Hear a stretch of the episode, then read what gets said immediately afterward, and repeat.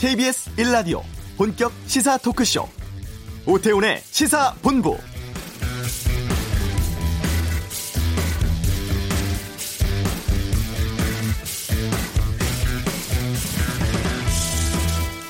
네, 오늘 오전 대법원에서 의미 있는 두 건의 판결이 있었습니다. 일제 강점기 강제 노동에 동원됐던 근로 정신대 할머니들이 일본 기업을 상대로 낸 손해배상 청구 소송에서 일본 기업의 배상 책임을 인정을 했고요. 또 강제징용 피해 할아버지들이 미쓰비시 중공업을 또 상대로 낸 손해배상 청구 소송도 피해자들에게 위자료를 지급하라고 선고를 했습니다. 재판부는 일본 정부의 불법 식민 지배 그리고 침략 전쟁 수행과 직결된 일본 기업의 반인도적인 불법 행위를 전제로 하는 강제 동원 피해자의 위자료 청구권은 1965년 청구권 협정 적용 대상에 포함되지 않는다며 판결 이유를 밝혔는데요. 오태훈의 시사본부 잠시 후 이슈에서 이번 재판에 원고 측 변호인을 맡은 최봉태 변호사 연결해서 말씀 듣는 시간 갖겠습니다. 2부 한 주간의 말말말로 정치권 이슈를 정리하는 각설하고 오늘도 현 정치 상황에 대한 날카롭고 다양한 의견 듣는 시간 준비되어 있습니다. KBS 라디오 오태훈의 시사본부 지금 시작합니다.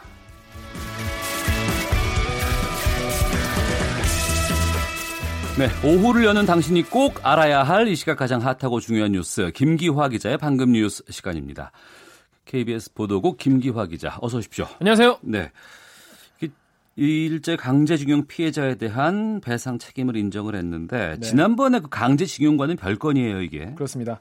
이번에는 그때 이 강제 노동에 동원됐던 근로 정신대 할머니들에 대한 일본 전범 기업의 배상 책임을 이번에 인정한 겁니다. 네. 그러니까 이제 한일 청구권 협정이 있었죠. 근데 그거 관계 없이 어, 징용 피해자들의 손해배상 청구권은 개인적으로 따로 어, 소멸하지 않는다 이렇게 판단을 한 겁니다. 네. 대법원 그래서 미쯔비시 중공업이 피해 할머니들에게 1인당 1억 원에서 1억 5천의 위자료를 지급해라라고 선고를 한 겁니다. 네, 일본 쪽에서는 정당한 노동자와 고용인 관계다 이렇게 주장을 한다면서요? 네, 보통 그렇게 주장하는데 이번에는 이번에는 그보다 더 심하게 반발을 하고 있습니다.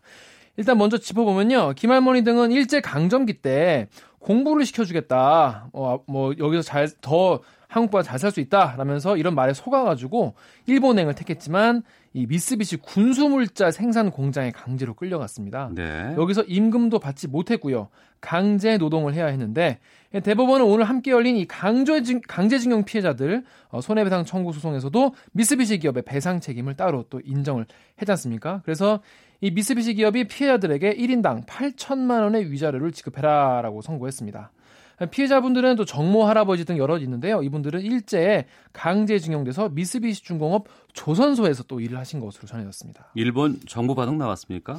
일본 굉장히 화가 많이 났어요. 그 어. 예전에 반응보다 더 좀 격한 반응인데 이런 말은 잘 하지 않는데 이 고노의 무상이 극히 유감으로 절대 수용할 수 없다 이렇게 말했습니다. 네. 그러니까 외교상으로 이렇게 말하는 경우는 거의 없죠.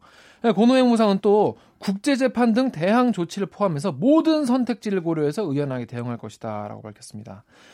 1965년 한일 국교 정상화 당시에 체결한 한일 청구권, 청구권 협정으로 청구권 문제가 완전하고 최종적으로 해결했다. 이번 판결은 한일 청구권 협정에 명백히 반한다라고 주장을 했습니다. 고노해무상은 또 이 일본 기업에 대해서 한층 부당한 불이익을 주는 것이고 한일 국교 정상화 이후에 구축해온 양국의 우호 협력 관계의 법적 기반을 근본으로 뒤집는 것이다라고 강하게 주장을 했습니다. 네. 다음 소식입니다. 청와대 안보실 사칭한 이메일이 이제 발송됐고 이것 때문에 청와대가 경찰에 수사를 의뢰한 일이 있었는데 네. 올해 초에 윤건영 청와대 국정상황실장 이메일이 또 도용한 일이 있었네요. 네, 이건 이제 개인 이메일인데요. 네. 청와대에 따르면 올해 초에 윤건영 청와대 국정상황실장을 사칭한 가짜 이메일이 정부 관계자들에게 발송됐다고 밝혔습니다. 개인 이메일 계정으로 발송된 이메일인데 여기에는 대북 정책 관련 자료를 보내달라 이런 내용이 담겨 있었다고 해요. 이게 사실 받아본 공무원 입장에서는 뭐 이게 갑자기 개인 메일로 오나 싶어가지고 음. 당연히 이상하게 생각했겠죠. 그래서 이거를 청와대에 다시 물어봤다고 합니다. 네. 이거 유, 윤건영 실장이 보낸 거 맞냐? 라고 물어보니까 어 아닌데 라는 얘기가 나와가지고 가짜라는 사실이 드러난 겁니다. 해당 이메일은요, 윤 실장이 청와대에 들어온 이후로는 사용하지 않는 것이라고 해요. 그래서 청와대는 사건 직후에 이 전산 정보 책임자에게 신고해서 조치를 취했다라고 밝혔습니다. 누가 했는지 나왔어요? 아직은 알 수 없는데요. 이 해당 이메일 계정을 운영하는 회사에 물어봤어요. 물어봤더니 이게 어, IP 추적을 해봤더니 해외 서버에서 이게 일어났다고 합니다. 이게 주로 이제 국내에서 해킹을 해도 해외 서버를 우회해서 하기 때문에 주로 해커들이 많이 쓰는 수법이죠. 네. 최근에 이렇게 국가안보실을 사칭한 가짜 메일을 통해서 또 한국에 대한 미군의 미국의 불신이 커지고 있다 이런 내용의 보고서가 또 안보 전문가들에게 발송되기 전났습니다. 되기도 했는데요. 이걸 또 국내 또한 언론사가 또 확인도 안 하고 써가지고 음. 한바탕 난리가 났었죠. 네. 청와대는 이렇게 안보실 가짜 이메일 사건에 대해서 경찰에 수사 의뢰했습니다. 네. 그리고 딸 친구를 성추행하고 살해한 혐의 받아온 이영학에게 오늘 대법원이 선고 어, 최종 확정 선고 내렸네요. 그렇습니다. 대법이 어금니 아빠라 불리죠. 이영학에게 무기징역형을 최종 선고했습니다. 살인, 추행 유인, 사체 유기 혐의 등인데요. 재판부는 이 범행 동기를 고려할 때 원심에서 선고한 무기징역이 부당하다고 볼 수 없다라고 판단했습니다. 이영학은 본인이 심신장애가 있었다 이렇게 주장을 했는데요. 네. 항고할 때 항소하면서 양형이 부당하다 부당하다 이런 주장만 계속 반복했기 때문에 전혀 상고 이유가 되지 못한다라고 판단했습니다. 또 기록을 살피더라도 이영학이 범행 당시에 심신장애 상태에 있었다고 볼 수 없다라고 봤습니다.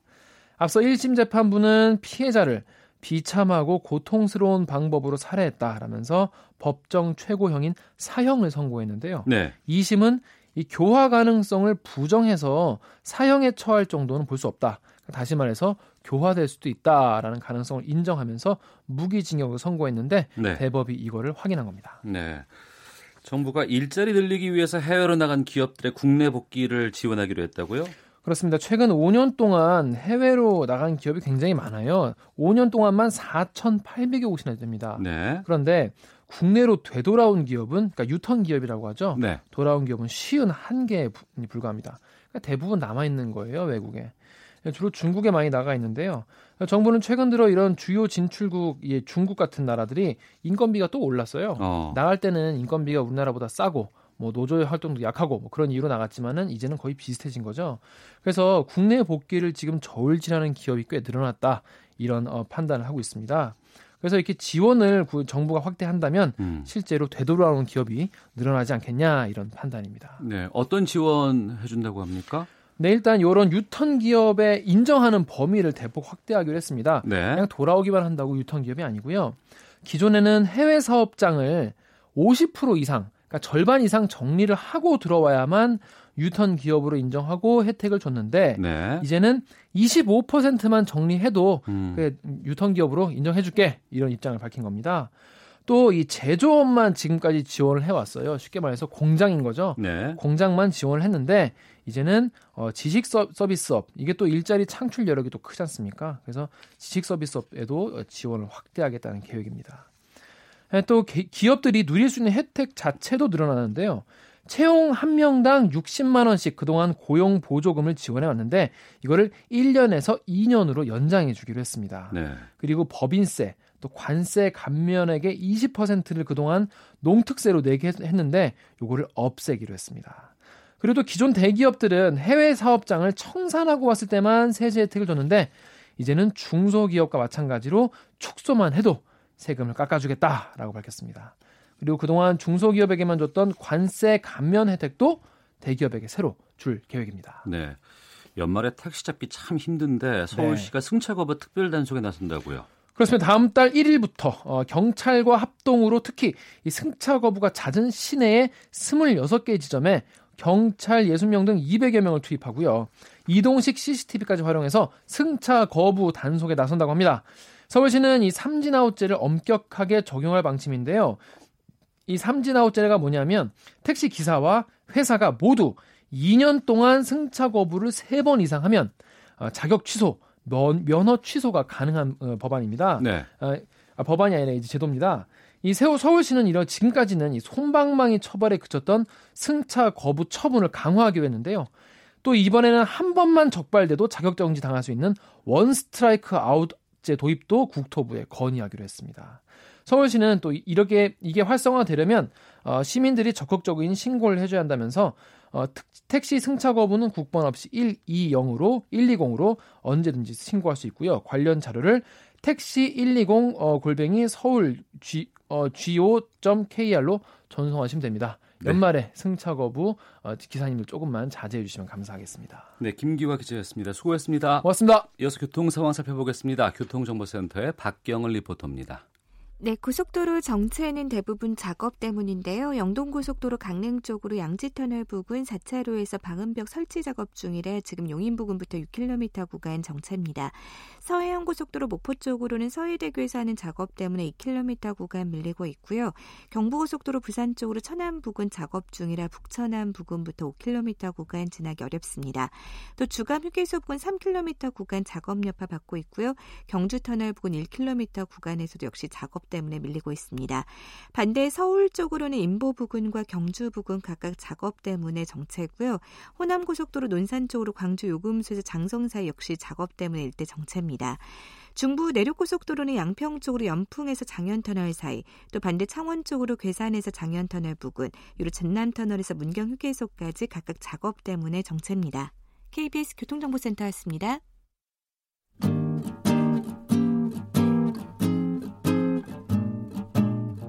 KBS 1라디오 오태훈의 시사본부 여러분의 참여로 더욱 풍성해집니다.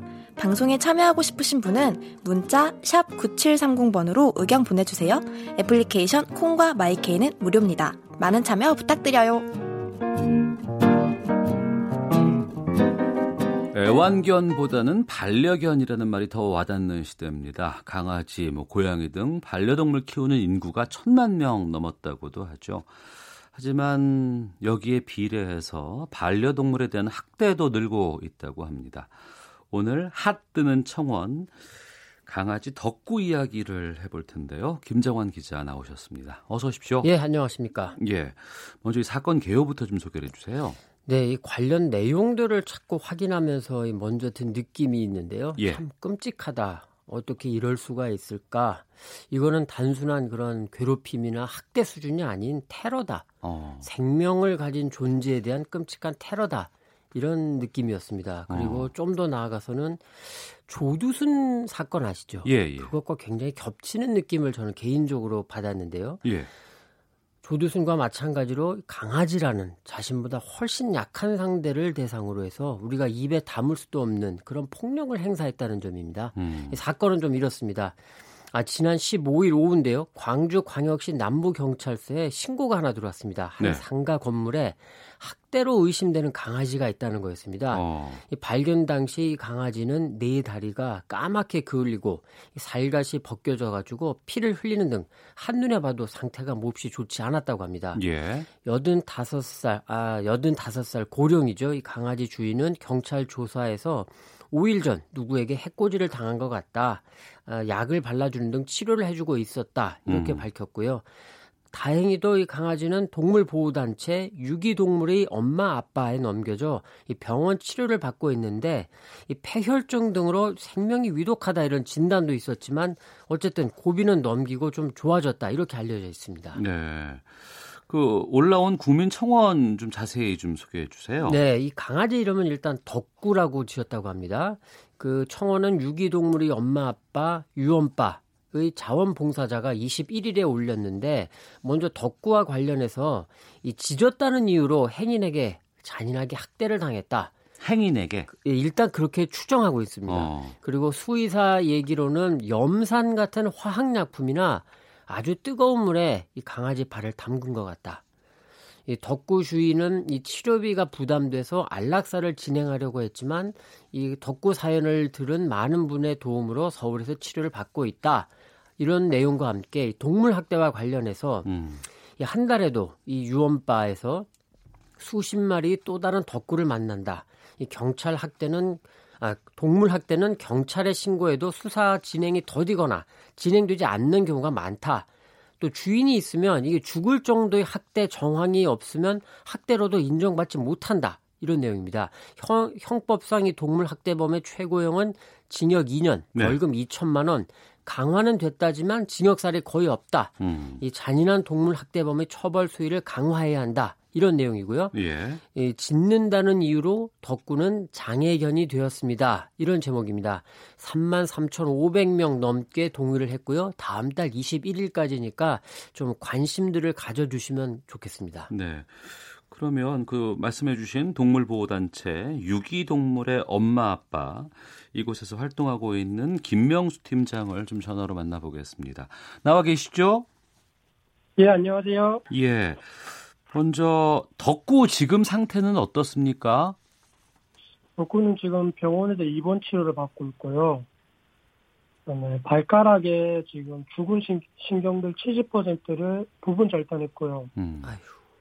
남아있는 30%는 이제 신경들이 차오르길 치료하면서 지켜보고 있어요. 네. 네, 그래서 두 달 정도 더 입원을 해야 하고요. 두 달 더 입원해야 되는 덕구가 좀 네. 먹는 거는 좀 먹나요?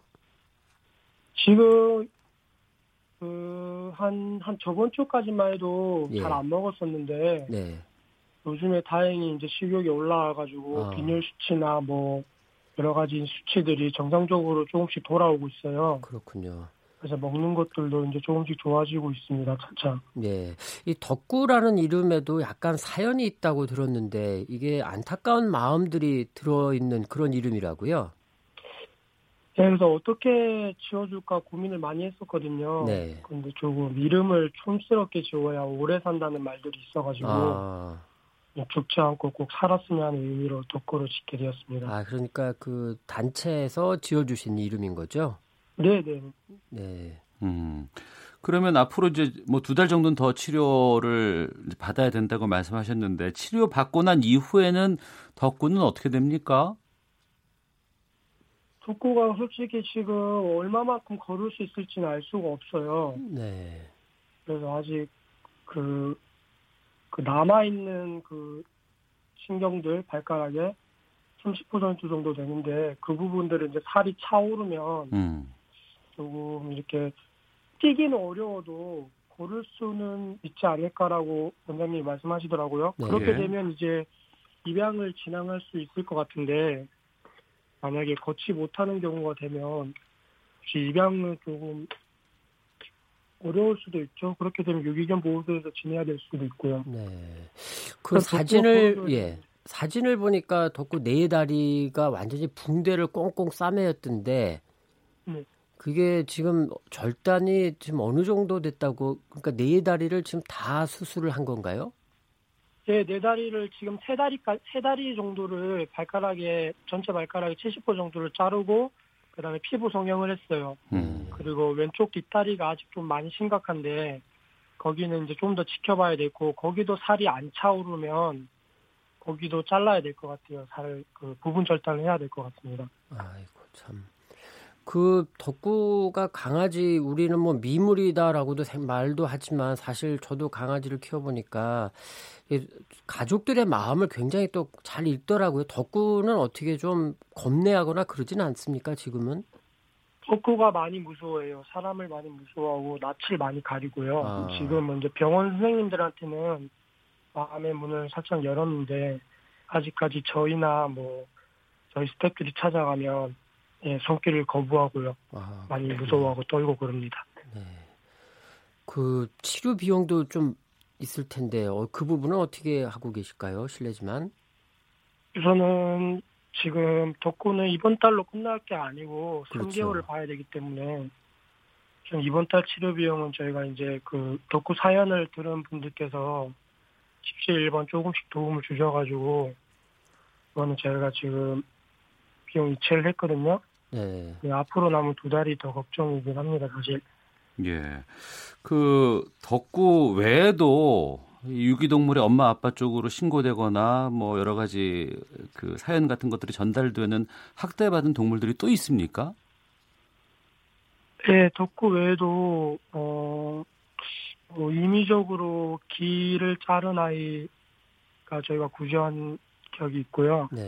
그리고 아니면 또 사람의 힘으로 이렇게 가해가지고 뒷다리를 부러뜨린 아이들 뭐 그런 아이들도 있는데 많죠. 사실 진짜 이게 많이 안 알려져서 그렇지 너무 잔인한 게 너무 많습니다. 네. 아이고 참. 어 발로 차고 는 거는 기본이고 여러 가지 뭐 안타까운 상당하기 조금 이해하기 힘든 부분들의 학대들도 정말 많거든요. 그렇죠. 방송 중에 저도 묘사하기가 사진을 보고 나서 참 너무 힘들었는데 이 올리신 청원에도 나와 있습니다만 지난 7월에 청주에선 이런 일도 있었지 않습니까? 냉동고에 유기견을 산채로 넣어서 얼려 죽인 이런 아주 끔찍한 일도 있었는데 그런데도 아직 처벌자 책임자는 처벌이 되지 않고 있고 사실 법에 이 동물 학대 처벌 이렇게 한다라는 건 있지만 지켜지지 않고 있거든요. 이게 경험으로 보실 때 이게 뭔가 좀 방법이 있을까요? 아 우선은 저희가 바라보는 동물적 사회적 인식이 바뀌어야 되는 게 제일 중요하다 생각하고요. 예. 그리고 더 많은 사람들이 학대당하는 말 못하는 동물들을 대신해서 각자의 방법으로 그 동물들을 돕는 뭐 목소리나 음. 그런 것들 내어줘야 되지 않을까. 네. 아무래도 지금 단시간에 바뀌기는 힘들 힘들 거라고 저도 생각을 해요. 네. 하지만 이제 더 많은 사람들이 조금씩 조금씩 음, 그 동물들을 위해서 이제 돕는 목소리를 내어주면 네. 사회적 인식이 조금씩 바뀌어가지 않을까 싶습니다. 알겠습니다. 자 오늘 말씀 여기까지 듣겠습니다. 고맙습니다. 예, 감사합니다. 수고하셨습니다. 예, 동물보호단체 유기동물의 엄마 아빠의 김명수 팀장 연결해서 말씀을 좀 들어봤습니다. 안타깝기도 하고 좀 화도 나는데 네. 이 덕구 같은 경우에는 경찰 수사가 지금 어떤 상태라고 합니까? 경찰이 사건 당일 앞뒤로 10일씩 예. 20일치에 지금 CCTV 건물에 CCTV가 설치돼 있다고 합니다. 음. CCTV를 뒤지긴 했는데 의심이 갈 만한 행적을 보인 사람은 지금 찾지 못했다고 합니다. 네. 그래서 현재로서는 이 강아지 덕구의 피, 그다음에 음. 주인이 발라줬다는 약품 네. 이거를 수거해서 국과수에 일단 분석을 의뢰를 해놓은 상태고 음. 또 어, 이렇게 좀 언론이 관심을 많이 갖고 있고 인터넷에서도 관심이 많더라고요. 네. 그래서인지 경찰도 아직까지 아직까지는 수사 의지는 보이고 있습니다. 음. 그런데 음. 이 수사를 확대할지 이 부분은 좀 더 조심스럽게 보입니다. 그리고 앞에 이제 두 가지 말씀을 드리지 않았습니까? 네. 생명을 네. 가진 존재에 대한 테러다. 음. 그리고 조두순까지 연상될 정도로 끔찍하다. 한 가지 더 말씀드리고 싶은 게 저는 이게 사회 병리 현상을 반영한 게 아니냐. 어. 그러니까 어느 사회건 뭐 어느 국가건 뭐 어두운 부분 병든 부분이 있을 수밖에 없지 않습니까? 네. 그렇긴 한데 이 덕구 테러 역시 그런 부분이 반영이 됐고 음. 더 걱정되는 건 우리 사회가 더 병들어가는 걸 혹시라도 음. 보여주는 게 아니냐. 네. 그러니까 왜냐하면 덕구 이 테러를 한 사람이 한 번에 그치지 않을 가능성이 있어 보입니다. 그럴 수도 있겠군요. 네. 어. 그렇기 때문에 그리고 그 어떤 불만, 사회적 불만일 수도 있고 이게 개인적 불만일 수도 있겠지만 음. 그걸 어딘가 또 막 화풀이를 하려고 하지 않겠습니까? 네. 근데 찾을 수 있는 건 자기보다 힘이 약하고 음. 자기가 마음대로 할 수 있는 대상을 찾을 거고 음. 그게 사람이 아니길 간절히 바라고 또 동물도 아니어야 되는데 한 번 했기 때문에 어떻게 될지 모르겠습니다. 알겠습니다. 자, 핫뜨는 청원 KBS 어, 보도 김정환 기자와 함께했습니다. 오늘 말씀 고맙습니다. 네, 잘 감사합니다.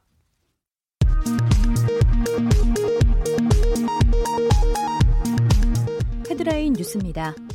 대법원이 일제 강점기 시절 강제 노동에 동원됐던 근로정신대 할머니들에 대한 일본 전범 기업의 배상 책임을 인정했습니다.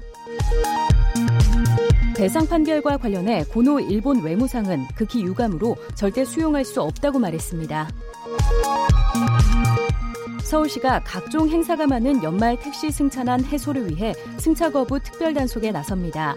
다음 달 1일부터 경찰과 합동으로 특히 승차 거부가 잦은 시내 26개 지점에 경찰 60명 등 200여 명을 투입하고 이동식 CCTV도 활용할 계획입니다.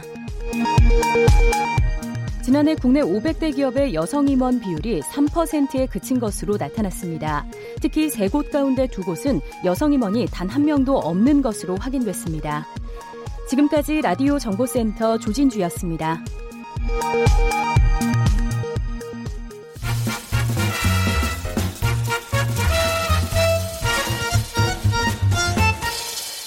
오태훈의 시사 본부.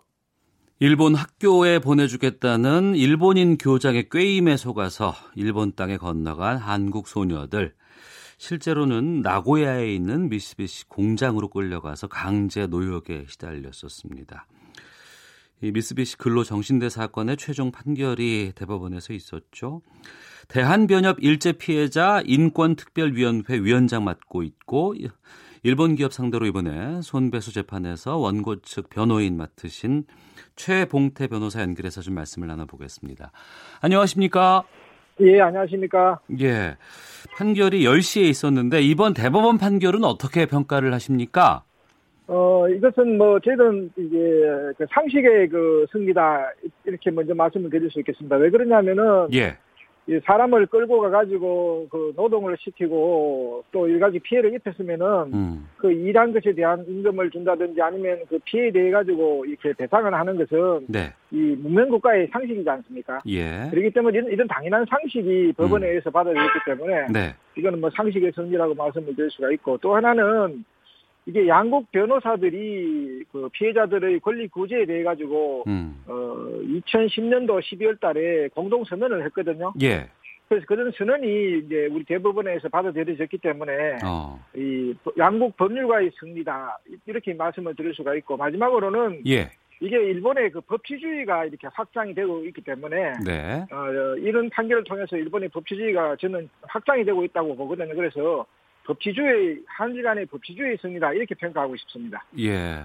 오늘 그 해당 할머니 한 분이 올라오셨죠? 예, 김, 예, 김성주 할머님께서 올라오셨습니다. 예. 판결 나고 나서 많이 좋아하셨습니까? 아이고 그러면요. 할머니께서 지금 대법원에서 선고를 듣고 나오시면서 예. 어, 기자분들이 어떤 말씀을 한번 해보시라 하니까 예. 하시는 말씀이 계속 어, 일제시대 때 본인이 끌려가셔가지고 일을 할 때 그 어려운 상황이라든지 또 이 손가락이 잘려서 어. 그 고통 받았던 것 그리고 또 이분이 어, 한국에 귀환을 해서 이 지금 뭐 근로 정신대로 끌려갔음에도 불구하고 예. 위안부 생활을 강요당하는 그 걸로 오인을 받아서 가정이 파탄되었던 그런 이야기라든지 이런 하- 그동안에 살아오면서 한맺힌 것들을 네. 무의식 중에도 그렇게 계속 그런 말씀을 하셔서 참 마음이 짠했습니다. 예. 오늘 새벽에 광주에서 이 판결 듣고자 직접 올라오셨다면서요.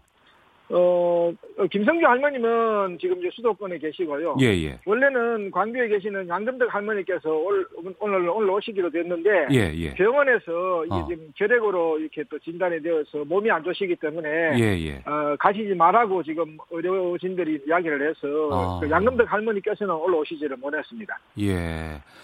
승소했습니다. 이렇게 말씀드리니까 김성주 할머니 뭐라고 말씀하셨어요? 그냥 어, 감사하다는 말씀과 음. 아울러 그, 이, 그 일제 시대 때 본인이 그 당했던 그런 고통들이 자꾸 생각이 나시는 것 같습니다. 네. 그래서 예. 계속 무의식적으로 이렇게 어려웠던 말씀을 계속 하시네요. 네. 그 앞서 말씀해 주신 그 양금덕 할머니가 일본 쪽에다가 관부 재판으로 소송을 하지 않았었습니까? 맨, 처, 맨 처음에는요? 그 렇죠. 지금 근로정신제 소송으로 해서 예. 관부재판에도 참여를 했었거든요. 예. 그래서 관부재판에도 참여를 하셨고 어. 그 이후에 그 99년도에 예. 이제 그 이 미쯔비시를 상대로 해가지고 음. 이제 그 3월 1일 날 그 제소를 했거든요. 네. 그래서 그 재판은 또 별도로 있고 그래서 관부 재판 말씀하시니까 그렇습니다만 이 관부 재판의 판결도 네. 이게 이제 일본군 위안부 문제에 대해 가지고는 이 일본 정부가 권오 담화가 나오고 난 이후에 3년 안에 음. 법을 만들어서 사죄하고 배상을 그 하라는 그런 내용의 판결이거든요. 예. 그래서 이런 일본의 사법부 판단을 일본 정부가 어, 존중을 했더라면은 음. 지금 위안부 문제 때문에 한일 관계가 이렇게 갈등을 이렇게 조장하는 그런 일은 없었을 거라 생각하기 때문에 네. 지금이라도 이 사법부의 판단을 지금 존중하는 것이 무엇보다도 한일 관계를 풀어나가는 세법이 아니겠나 이렇게 생각하고 있습니다. 네. 그 미쓰비시 여성 근로정신대 소송 외에도 히로시마 강제 징용공 소송도 이번에 같이 이기지 않았었습니까? 네, 그렇습니다. 이게 지금 18년 6개월 만에 이제 판결이 났죠. 이 재판은 예. 2000년도 5월 1일 날 부산지방법원에 제소를 했거든요. 예. 그래서 이게 지금 19년 가까이 되어가지고 이 판결이 나왔는데 예. 저희는 이뭐 상식의 승리니까 당연히 이제 승소 판결이 난 것은 환영합니다만은 네. 이게 이제 지연된 정의는 정의가 아니거든요. 어. 늦어도 너무 늦은 판결이 나왔기 때문에 네. 이 지금 원고들이 다 돌아가셨거든요. 예, 예. 그래서 좀 이게 지연된 정의는 정의가 아니기 때문에 지금이라도 음. 이 판결을 계기로 해서 한국과 일본이 피해자들에게 이제 정의를 어떻게 회복시켜 줄 것인가 네. 진지하게 고민을 하는 계기가 되었으면 좋겠습니다. 네. 일본 외무성에서 이제 의견이 나왔습니다. 네네. 그 박정희 정권 초기였던 1965년에 맺어진 한일 청구권 협정 때문에 이미 그때 우린 다 지불했다. 개별 손해배상 없다. 이렇게 주장을 하는데 여기에 대해서는 어떻게 말씀하실까요? 음, 그, 거짓말하면 안 되죠. 정부 관계자들이 거짓말을 해가지고 국민을 속이면 안 됩니다. 네. 일본에서도 과거에도 거짓말을 해가지고 일본 국민들을 전쟁을 이끌고 그다음에 전쟁으로 엄청난 피해를 줬지 않습니까? 네. 아 과거에도 그런 거짓말 때문에 음. 어, 국민들에게 피해를 입혔는데 지금도 그런 거짓말하면 안 되죠. 네. 지금 65년도 한일 협정에 해가지고 이 문제가 끝났다고 이야기를 하면 하려고 하면은 예. 일단 그 문서부터 공개를 하는 것이 순서거든요. 어. 지금 일본 정부가 지금 65년 당시에 문서도 공개하지 않으면서 뭘 가지고 끝을 냈다고 이야기합니까? 예. 그리고 지금 무엇보다도 지금 일본 정부가 지금 오늘 같이 그 그런 반응을 하는 것은요. 음. 이거는 그 무법 천지를 계속 유지하겠다는 이야기인 것이거든요. 네. 왜 그랬냐 하면은 이 판결은 한국과 일본이 음. 다른 판결이 나온 게 아닙니다. 네. 일본에서는 네. 어떤 판결이 나왔냐 하면은 2007년도에 최고재판소 판결을 통해 가지고 어, 피해자들의 청구권이 지금 살아 있으니까 음. 자발적으로 굳이 하라는 게 일본 최고재판소 판결이거든요. 예. 그러면은 이 최고재판소 판결은 일본 정부가 무엇보다도 존중하고 따라야 될 것인데 네. 이걸 한국에서 이 판결이 나왔다고 해서 따르지 않아서 피해자 구제를 안 하겠다는 것은 음. 자국 최고재판소 판결조차도 지금 무시하는 것이기 때문에 네. 그것은 무법천지로 가겠다는 이야기이기 때문에 굉장히 위험한 발언입니다. 그리고 음. 예. 한국에서 그런 발언을 하면은 그거는 당연히 탄핵 사유가 되어 감옥에 갈 사안이죠. 음. 그래서 일본의 외상이 국회에서 얼마 전에 답변을 했지 않습니까? 어떤 답변을 했냐면은 예. 청구권이 실제적으로 존재하고 있다고 답변했지 않습니까? 네. 그러면은 존재하고 있는 이 피해자들의 개인 청구권을 어떻게 소멸시켜서 음. 피해자들의 한을 풀어드릴 것인가 이걸 고민을 해야 되지. 네. 개인 청구권이 살아있다고 자기 국회에서는 그렇게 이야기하면서도 구제를 거부하겠다. 이것은 그 굉장히 이거는 문제가 있는 발언이라고 그렇게 봐야 되겠죠. 예. 그리고 이제 이번 판결을 언론에서 보도를 하면서 항상 보면 말미에 이런 얘기를 해요. 일본 정부와의 외교적인 갈등이 우려된다라는 부분들이 있는데 이 부분에 대해서는 어떻게 말씀하십니까? 그건 이건 말이 되지 않죠. 왜 그러냐면은 예. 이 한국과 일본의 사법부가 판단이 다르면은 이거는 외교적 갈등의 요인이 이제 될 수는 있겠죠. 하지만은 예. 일본에서도 이 피해자들의 청구권이 살아있으니까 자발적으로 구제를 하라고 판단하고 있고 네. 한국 대부분에는 그것을 강제하는 판결을 했기 때문에 네. 양국의 이 법치주의가 확장되는 그런 어, 효과가 나오는 이런 상황을 갖다가 음. 외교 문제로 해서 갈등이 생기는 거다 이렇게 생각하면은 네. 영원히 이거는 뭐 한국과 일본은 법치주의를 포기하고 네. 무법 무법 천지 국가로 가겠다는 것을 하는 거니까 그것은 어. 절대 바람직하지 않죠. 예. 오늘에서야 참 중요한 판결이 나왔는데요. 재판 진행 과정에서 뭐 미쓰비시가 고의적으로 뭐 재판을 뭐 지연시키려는 그런 정황도 있었다고 들었고 그동안 어려움들도 참 많이 있었죠. 그렇습니다. 지금 이 일제 피해자 문제, 일본군 위안부 문제를 포함을 해서 이게 해결되지 않은 근본 원인은 뭐냐면은 네. 일본 정부나 기업이 자기 사법부, 자기 나라의 사법부의 판단을 무시하고 있어서 그런 것이거든요. 예. 지금 일본군 위안부 문제 같은 경우에도 이 고노다마가 나온 이후에 3년 안에 법을 만들어서 사죄하고 배상하라 하면은 네. 그렇게 했으면은 우리가 한일 간의 갈등이 생길 리가 없는 것이고 어. 이 강제동원 피해자 문제 같은 경우에도 최고재판소가 2007년도에 피해자들의 청구권이 살아있으니까 자발적으로 구제하라고 했으면은 네. 자발적으로 구제를 했으면은 이게 한일 간의 외교 문제라든지 갈등이 생길 이유가 없는 것이죠. 그래서 음. 일본 정부가 이 사법 판단을 존중하도록 우리가 잘 이끌어줄 책임이 우리한테 있다 이렇게 생각하시는 게 좋을 것 같습니다. 네. 그 신일본 제철 얼마 전에 판결이 있었고요 강제징용 관련해서 이제 미쓰비시 중공업도 그렇고 이 판결대로 순순히 피해 배상을 바로 해주면 좋겠는데 또 그럴 것 같지는 않습니다. 어떻게 해야 될까요? 그래서 그거는 지금 우리 외교부가 이제 대책을 잘 세워야 되거든요. 그래서 외교부가 대책을 잘 씌우려 그러면은 지금 일단 우리 외교부도 네. 우리나라 사법부 판단을 존중을 해야 됩니다. 네. 그런데 우리 외교부도 지금 사법부 판단을 존중하고 있지 않거든요. 어. 구체적인 예를 말씀을 드리면은 그 2011년도 8월 30일 헌법재판소가 네. 일본군 위안부 문제라든지 원폭 피해자 문제에 대해서 일본과고 저 협상을 하지 않는 것은 그런 부작위가 헌법에 위반되는 결정을 했거든요. 예. 그럼에도 불구하고 이게 7년이 넘도록 지금 어, 위헌 상황을 지금 조장을 하고 있지 않습니까? 어, 그래서 예. 우리 외교, 외교부가 우리나라 사법부 판단을 존중하고 있지 않으니까 네네. 일본 정부를 상대로 해서 사법부 판단을 존중하라고 말을 할 수 없는 상황이 되었습니다. 그래서 네. 우리 외교부가 일단은 네. 사법부 판단을 존중을 해서 즉각 일본 정부하고 이 지금 외교적인 협상을 음. 해야 되겠죠. 아, 외교적인 협상을 지속적으로 좀 펼쳐야 된다는 의견도 주셨는데요. 어, 이번 소송 말고도 2차, 3차 소송도 지금 준비하고 있지 않습니까? 어, 지금 많은 피해자들이 이제 승소 판결을 계기로 해가지고 재판을 해달라고 하는데, 예. 저희들은 이 재판을 통해서 이걸 해결하는 것은 너무나 시간이 많이 걸리거든요. 예. 그렇기 때문에 지금 대한변협과 일본 변호사 연합회가 음. 어, 이게 지금 그 2010년도에 그 세법과 관련되어 가지고 공동声明도 발표를 했고 네. 그 계속되는 협의를 통해 가지고 법을 법안을 만들어 놨습니다. 그게 어, 일제 강제동원 피해자 인권재단 설립에 관한 법률인데 네. 이게 지금 한국 국회에 제출돼가 있거든요. 어. 이 법률을 하루빨리 통과를 시켜서 예. 어, 집단적으로 재판 없이 해결할 수 있도록 그렇게 하는 것이 최선의 방법이 아니겠나 생각이 듭니다. 아, 그럼 이번 할머니들의 손해배상을 바로 받을 수 있는 상황은 어떻게 될까요? 어, 그거는 지금 미쯔비시가 네. 일본에 일본, 일본에 있는 미쯔비시가 중국에 있는 피해자들하고는 적극적으로 이렇게 집단 화해를 하고 있거든요. 예, 예. 그래서 지금 한국 외교부가 어, 이게 지금 중국 피해자들과 마찬가지로 이렇게 지금 한국 피해자들한테도 적극적인 노력을 하고 음. 더 이상 차별을 하지 않도록 네. 외교적으로 개념을 내면은 빨리 구제를 받을 수 있죠. 네. 지난번 그 신일철 죽음인가요? 여기는 그 한국 내 재산에 대해서 압류 절차를 밟겠다고 변호인 측이 말씀해 주셨던 것 같은데 미쓰비시 한국 내 자산 압류 방안도 좀 준비하고 있습니까? 지금 뭐 여러 가지 방법을 생각하고 있는데요. 예. 지금 일본에 있는 여러 분들은 일본에서 좀 집행을 해서 일본에 어. 좀 경종을 올려달라 그런 말씀하는 분도 있고 한데 예. 저희들은 이게 집단적인 화해가 무엇보다도 중요하다고 생각하고 있기 때문에 어. 지금 미쯔비시가 과거에도 이 근로정신지 피해와 관련돼 가지고 17번에 걸쳐 가지고 교섭을 한 바가 있거든요. 예. 그래서 그 교섭을 적극적으로 이제 재개를 할 생각이고요. 예. 우리 외교부도 이 지금 미쯔비시와 피해자들 간의 이거 교섭을 음. 강 건너 불보듯 하지 말고 네. 적극적으로 지원을 해서 이 교섭이 성과를 낼 수 있도록 좀 지원을 해주는 것이 지금의 지금부터 큰 과제가 아니겠나 그렇게 생각하고 있습니다. 알겠습니다. 정말 큰일 해주셨습니다. 오늘 말씀 고맙습니다.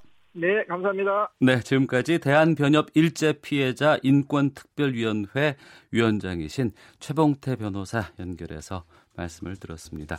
1부 마치겠습니다. 잠시 후 2부 각설하고 준비되어 있고 노변의 시사법정도 함께 하겠습니다. 뉴스 들으시고 잠시 후 2부에서 뵙겠습니다.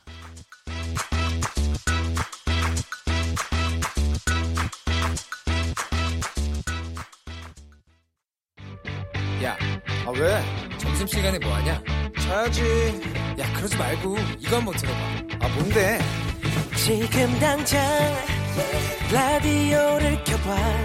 나른한 오후 깨울 시사 토크쇼. 모두가 즐길 수 있고 함께하는 시간. 유쾌하고도 신나는 시사 토크쇼. 오태훈의 시사본부. 아 잠깐 있어요. 자 됐습니다. 아유 저저. 아니, 아, 저,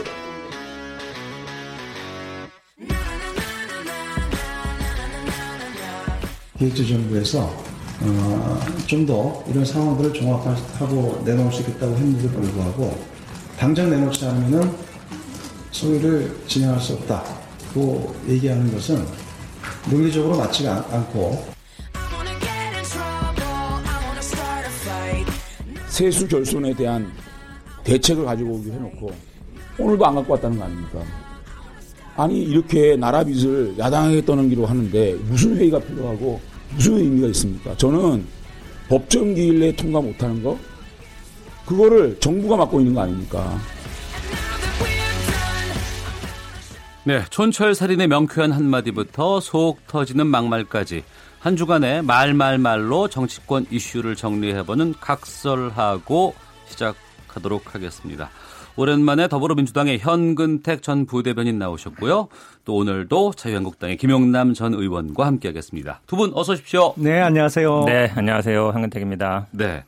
앞서 국회 예결위 조정식 여당 간사 그리고 장재원 야당 간사 아, 두 분의 목소리를 좀 들어봤습니다.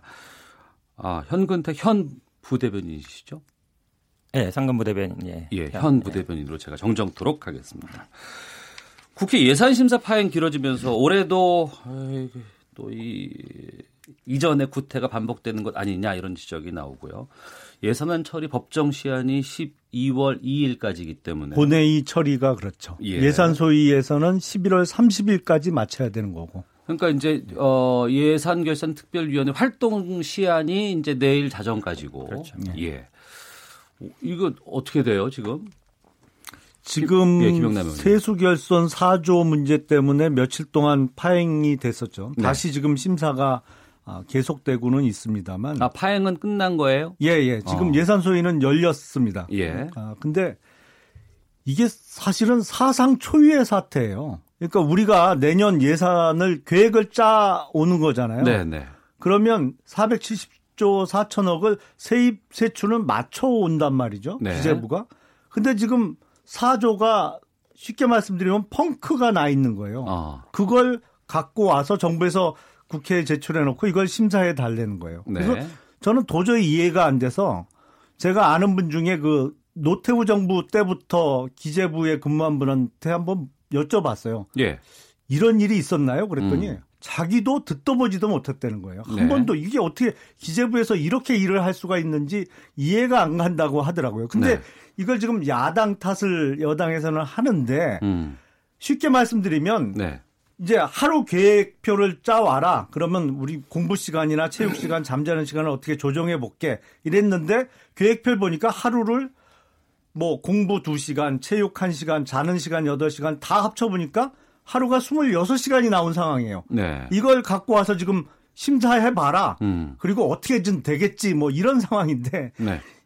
아, 정말 작년 대통령 선거에 당시 문재인 후보께서 새로운 나라를 약속하셨는데 점점 듣도 보지도 못한 나라가 돼가고 있습니다. 네. 현 부대변인. 네, 네. 예. 이게 사실 최소 결손이라는 것 자체가 이제 프레임 용어 싸움인데요. 네. 그 내용을 뜯어보면 이제 알 수 있습니다. 왜냐하면 우리가 그 법인세라든지 부가가치세 같은 거 국세예요. 네. 거기에 이제 10% 정도 이제 지방세를 붙입니다. 음. 근데 쉽게 얘기하면 4조 중에 3조는 네. 국세이던 거, 부가가치세이던 거를 지방세로 돌리는 거예요. 예. 그렇죠. 그러니까 어, 아니 돈이 없어지는 게 아니에요. 음. 국가로 들어갈 돈이 지방으로 들어간다는 얘기죠. 이걸 어찌 보면 이제 지방 분권을 강화하는 취지에서 지방 분권의 핵심이 재정 독립입니다. 재, 네. 재정 분권이거든요. 그 다음에 1조 정도는 이제 지난번에 유류세를 인하했어요. 음. 그거에 대한 이제 어쨌든 그게 또 국민들한테 혜택이 돌아간 겁니다. 예. 기본적으로. 예.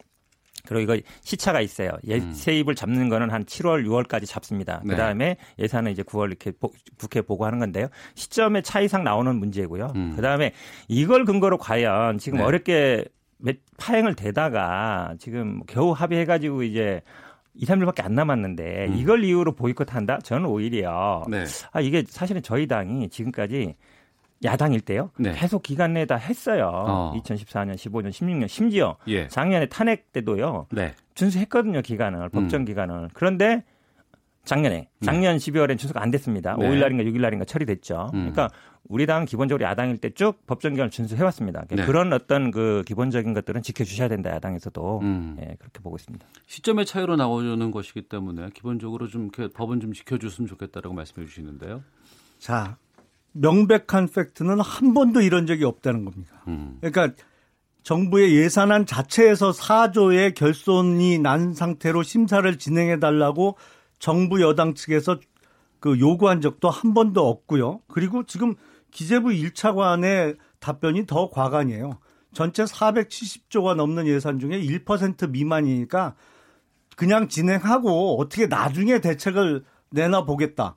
아니 그 1% 미만인 거는 뭐 산수를 해보면 그렇지만 그게 사조예요. 그리고 적어도 산수는 맞춰 와야 될 거 아니에요. 아니 본인들이 해야 될 기본적인 책무도 안 해놓고 이거 심사가 제대로 진행 안 되는 게 야당 책임이고 무조건 시한 내에 맞춰서 그냥 통과시켜 달라? 아 이런 생떼가 어디 있습니까 도대체? 제가 말씀드리면요. 네. 아, 이 세수라는 건 경제 상황에 따라 좀 달라질 수 있는 거예요. 실제 올해 어, 예상보다 20조가 더 거쳤습니다. 네. 네 그렇죠. 세금 많이 거쳤던. 많이 거쳤죠. 네, 예. 그러면 그 돈이 그럼 어디 가느냐? 또 그건 아니에요. 음. 그러니까 지금 말씀하신 것처럼 예산이라는 거는 지출할 항목에 대해서 기본적으로 하는 겁니다. 물론 네. 나중에 쓴 다음에 그에 대해 감사를 하는 것이고요. 음. 물론 세수 중요하지만 기본적으로 쓸 돈에 대해서 감사를 하는 거지 않습니까? 그 부분에 대해서 지금 시간이 이틀밖에 없는데 지금 들어올 돈 부분에 대해서 이, 이 들어올 돈이라는 거는 이렇게 잡아놓는다 해도 지금 아까 네. 말씀드렸잖아요. 20억까지 차이가 날 수 있는 거예요. 작년 예산이 올해보다 훨씬 적었지 않습니까? 음. 그런 정도의 경제 상황에 따라 달라질 수 있는 거기 때문에 이걸 이유로 이 예산 심의를 안 한다는 건 네. 말이 안 된다는 거죠, 기본적으로. 자, 예. 한 말씀만 드리겠습니다. 우리가 지금 내년 예산을 지금 심사하면서 100% 정확하게 미래를 예측할 수는 없어요. 그건 당연해요. 그러니까 우리가 재정 운영을 하다 보면 추경 그러니까 추가 경정 예산도 하게 되는 것이죠. 뭐 10조가 됐던 20조가 됐던 이게 실제로 진행 상황을 보면서 뭐 그 보완할 부분은 보완합니다. 근데 음. 아니 100% 정확하게 예측을 못한다 손치더라도 아예 시작부터 빵 펑크를 내놓고 시작한다는 게 이게 이거 어느 나라 법이에요, 이게. 지금 그, 여기서도 접점이 지금 찾아지지 않고 있는데 네. 네. 현 대변인 말씀하시죠. 아니 그러니까 지금 말씀드렸잖아요, 제가. 이 예산이라는 건 기본적으로 쓸 돈을 어떻게 하는 걸 정하는 거예요. 물론 들어온 것도 중요하죠. 음. 근데 아까 말씀드렸듯이 이게 돈이 없어진 게 아니에요. 네. 국세에 갈 거를 지방세로 옮기는 거거든요. 큰 돈, 3조는 그런 거. 1조는 유리세 인하로 국민들한테 혜택이 간 거거든요. 네, 네. 해명이 되잖아요. 해명이 음. 안 돼서 예를 들어서 누락됐다 그러면 모르겠지만 충분히 해명이 되는도 불구하고 네, 네. 이틀밖에 안 남은 예산 심사를 이 470만 원쓸 돈을 네. 들어온 돈이 아니라 그러니까 들어올 돈에 예산이 안 맞는다 하는 건 저는 전형적인 좀 핑계대기다라고밖에 안 보이는 거죠. 알겠습니다. 두 분 양측의 주장을 충분히 좀 들었고요. 청취자들께서 좀 어느 쪽이 더 옳은지 잘 판단하실 것으로 어, 생각을 하도록 하겠습니다. 그런데 이제 이번에 그 소소위가 네. 또 크게 논란이 되고 있는데 법적인 근거도 없고 속기록도 없고 비공개로 이게 진행이 된다라는 것에 대한 얘기들이 좀 나오고 있습니다. 여기서 이제 말씀해 주신 그 어마어마한 금액의 세금이 어떻게 결정되는지를 판단하게 되고 그래서 취재진에게 이걸 좀 공개해야 되지 않느냐 이런 목소리도 나오는데 국회 쪽에서는 또 소소위 공개에 대해서는 좀 부정적인 시각인 것 같고요. 김영남 의원께서는 어떻게 보세요? 그 소소위가 뭐, 뭐 뭔지부터 좀 말씀해 주세요. 그러니까 예산 결산 특별 위원회가 있죠. 네. 거기에 예산 소위가 있습니다. 옛날에는 네. 이제 아, 개수 조정 소위라고 불렀는데 근데 그 소위의 활동도 내일 자정이면 끝나죠. 네. 그 이후에 본회의 표결 전까지 비공식적으로 그야말로 여야 간사하고 어 경제부총리가 되, 들어갔던 뭐 지금 김동연 부총리와 어, 곧 물러나실 분이니까 1차관이나 2차관이 대신 들어오겠습니다만 그야말로 몇 사람 딱 모여서 마지막에 조정을 하는 거예요. 항목별로 액수 조정 뭐 이거 하는 걸 소소위라고 하는데 네. 이게 저도 소소위에는 못 들어가 봤거든요. 어. 근데 이걸 공개 못 하는 만한 이유가 있을 거예요. 음. 왜냐하면 이 정말 그 뭐랄까요 원칙이나 기준 같은 게 정해진 게 없거든요. 이거 해줄 테니까 이쪽은 좀 받아줘. 이런 이런 거 계속 왔다 갔다 하는 거죠. 거기서. 완전 타협의 산물이죠. 어. 양쪽 간의 타협의 산물 그리고 기재부 대표는 이거 정말 이렇게 조정해도 큰 문제 안 생기겠냐? 네. 그거 확인만 받는 거예요. 어. 아니 뭐 이게 공정하다 아니면 균형이 깨진다 이런 문제보다 예. 당장 큰 문제만 안 생기면 거기서 그냥 그 타협해서 끝내는 거거든요. 그러니까 여야에 힘 있는 누군가가 내 지역 쪽으로 좀 돈을 더 다오라고 요구가 되면 그 안에서 그것들이 이제 조율이 되는 거 아니에요?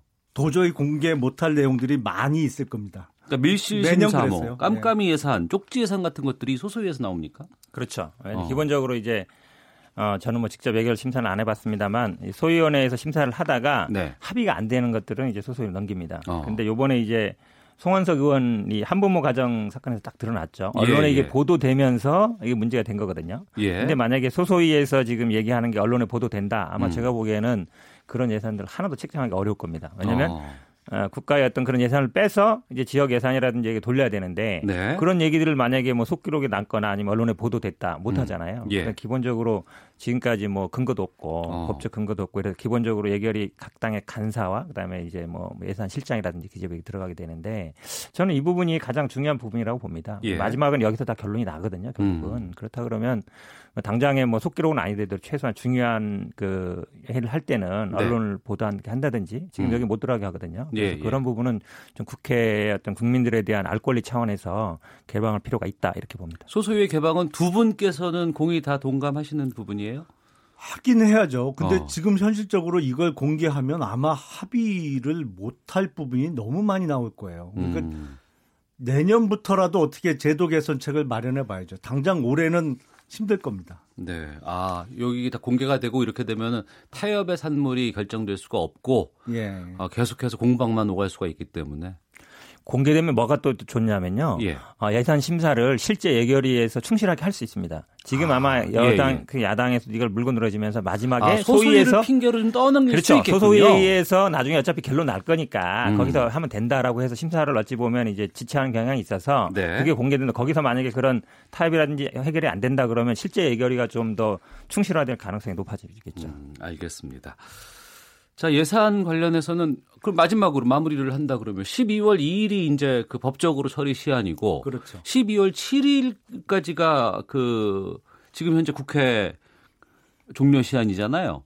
정기국회. 정기국회가. 예. 예. 그러면 어떻게 돼요? 이게 지금 아, 계속 안 되면 제가 보기엔 올해는 12월 2일 뭐 최근 제 기억에 2014년도인가요? 그때만 예. 한번 예산안이 법정 시한 내에 처리되고 네. 계속 넘겨서 처리가 됐어요. 올해도 음. 그 예산 소위 심사 과정에서의 파행이라든지 아니면 아직도 해결되고 있지 않은 세수 결선 문제라든지 이런 문제 때문에 12월 2일 국회법상의 법정 시한을 어, 맞추기는 어려울 것 같고요. 네. 뭐 12월 내로만 하여튼 음. 준 예산 체제로 가기 전까지만 통과시키는 거를 목표로 심사를 해야 되지 않을까 싶습니다. 네. 너무 좀 라이브 하신 생각인 것 같은데 사실은 2000 아까도 말씀드렸지만 2014년 15년에 저희 야당일 때 준비했고요. 네. 음. 처리됐습니다. 그러니까 네. 3일 날 처리한 경우 있어요. 본회의에서. 음. 그다음에 어, 탄핵 때도 저희들이 12월 1일에 처리했고요. 지금 말씀하신 것처럼 작년에는 오히려 약간 5일인가 6일 정도 늦어졌습니다. 네. 본다 그러면 기본적으로 30일 내 처리는 헌법에 명시된 사항이에요. 음. 헌법에 명시된 사항이기 때문에 헌법은 기본적으로 지키는 게 맞습니다. 그렇다 그러면 법정 기한 내 처리를 해야 된다. 기본적으로. 그게 맞다고 봅니다. 뒷번호 1813번에 쓰시는 분께서 수입에 맞춰 지출 계상하는 게 원칙 아닌가요? 여당 주장이 옹색하게 들립니다. 라고 의견 주셨고, 이미정님, 원칙도 없이 국민 세금을 밀실해서 협상한다고요? 목소리 크면 된다는 얘기인데 말이 안 된다고 봅니다. 라고 의견 주셨고요. 3429님, 가정경제도 예산을 세우고 가족끼리 조율도 하고 하는데 국가 예산은 어떻게 정당들끼리 실리만 따지는지요? 국민들의 세금 꽃 꼭 필요한 곳에 적정하게 쓰일 수 있도록 어, 좋은 결과 내주시길 바랍니다. 라고 의견 주셨습니다. 선거제 관련해서도 두, 아, 그러니까 선거제 관련해서 좀 두 분께 좀 질문을 드려야 될 것 같습니다. 야3당, 자유한국당 빠진 야3당은 연동형 비례대표제를 해달라고 지금 강하게 요구를 하고 있고요. 여당은 대통령도 선거제 개편은 해야 한다는 입장이라며 바뀐 게 없다고 얘기를 하고는 있고, 자유한국당은 몸을 사리고 있는 건가 싶기도 하고 두 분은 연동형 비례대표제 요구에 대해서 어떤 생각을 갖고 계시는지 먼저 현 대변인께서 말씀해 네, 주시죠. 우리 당이 지난 20년간 이제 총선 대선에서 쭉 공약을 해온 게 네. 권역별 정당 명부 비례대표 입니다. 그러니까 그게 기본적으로 이, 이 연동형 비례대표 하면 독일식을 말하는 건데요. 네. 독일은 기본적으로 출발이 지역구에서 출발하지 않았습니다. 기본적으로 정당 투표가 그대로 의석으로 배분되는 구조였어요. 네. 100% 그러다가 점점 이제 지역구를 조금씩 늘려가는 구조였죠. 근데 독일 같은 방식을 채택하는 나라가 세계 한두 두 군데 정도밖에 없습니다. 음. 그리고 독일의 가장 큰 특징이 뭐냐면 의석수가 정해져 있지 않아요. 네. 왜냐하면 지역구에서 당선된 거를 줄이지 않아요. 어. 그 지역 만약에 정당 투표보다 지역구에서 더 많이 가져가면 네. 그걸 그대로 인정해 줍니다. 네. 예를 들어서 지난번 우리 선거 때 어. 우리 민주당 같은 경우가 어, 정당 투표율이 25%였어요. 예. 그럼 만약에 독일식 100% 명부제로 하면 75석 정도밖에 안 돼요. 음. 근데 지역구에서 110석 110석 정도 얻었거든요. 네. 그럼 그거를 줄이진 않는 거예요. 음. 무슨 말인지 아시겠죠? 예, 그러면 예. 의석수가 몇 프로 늘어나 한 40석 정도 늘어나는 거죠. 30석 정도. 네. 그럼 정수가 한 330이 되는 거예요. 네. 기본적으로 독일식은 그렇습니다. 근데 지금 그 야삼당에서 왜 민주당이 말을 바꿨냐? 그러니까 독일식 정당 명부제 한다 그러다 이제 왜 안 한다. 그게 아니에요, 사실은. 저희들은 계속 권역별로 하겠다. 권역별이라는 거는 지역별로 나눠서 네. 거기서 네. 비례대표를 어, 현재 방식이 됐든 아니면 정당 명부제 됐든 한다는 거거든요. 음. 그래서 기본적으로 그 팩트가 정당 명부제를 100% 인정 찬성하다가 반대하는 게 아니다. 그 부분을 분명하게 말씀드리겠습니다. 자유한국당. 자, 그러니까 한국당을 제외한 야 3당이 연동형 비례대표제를 요구하고 있죠. 예. 저는 이제 한국당을 제외한 야3당을 범여권이라고 부릅니다만 하여튼 네. 그 그러고 있는데 예, 예, 예. 저는 기본적으로 연동형 비례대표제를 떠나서 비례대표 국회의원을 없애자는 주장을 하고 있는 사람이기 때문에 아 예, 예. 지난번에 한번 말씀하셨던 예, 것 같아요. 예. 연동형 비례대표제는 뭐가 문제냐면요. 이걸 도입하려면 최소 국회의원 정수를 한 150명 이상 늘려야 돼요. 어. 지역구를 없애지 않는 한. 예. 그러니까 지금 300명인 정수를 450명, 500명 정도로 늘려야 도입이 가능하고요. 예.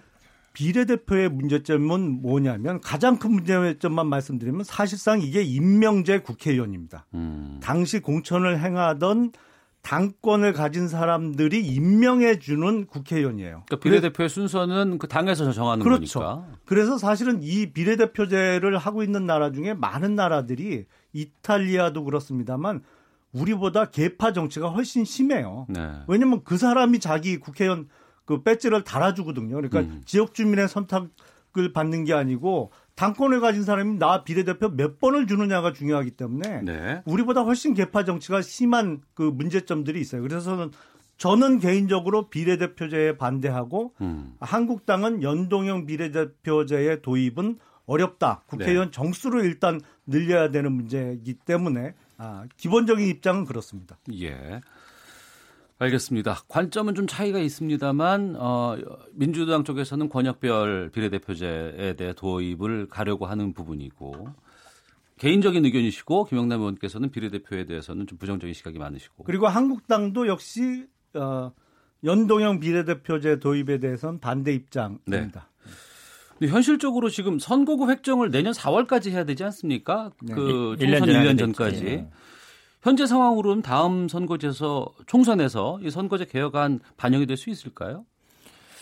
지난번에 이제 어, 중앙선관위에서 권고안이 있었습니다. 기본적으로 뭐 선관이라는 건 중립적인 제3의 기관이지 않습니까? 네. 그리고 국민들이 아마 이 비례성을 좀 강화해야 된다는 여론에 대해서는 음. 많은 분들이 동감을 하는 것 같습니다. 그리고 가장 중요한 뭐 개인적인 이론이라고 말씀드렸습니다만 이 비례대표의 의미가 있습니다. 지금 사실은 여성을 50% 하고 있거든요. 네. 여성이라든지 청년이라든지 일본은 사... 다 여성이죠 대부분. 그렇죠. 네. 그렇다 본다 그러면 여성이 지역구에서 바로 당선되기 쉽지 않습니다. 음. 지금까지 여성 정치인들이 대부분 보면 비례대표를 통해서 지역구로 이렇게 정치인으로 성장해 왔거든요. 네. 그렇게 본다 그러면 비례대표 자체를 없애는 건 좀 문제가 있다 이렇게 보겠습니다. 예. 아니 여성 의원이 지역구에서도 당선될 수 있는 정치 환경을 만들어야지 그걸 거꾸로 해서 비례대표 시켜주는 거로 해결하려고 그러면 되겠습니까, 그게? 하루아침에 안 되니까 그렇죠, 그게.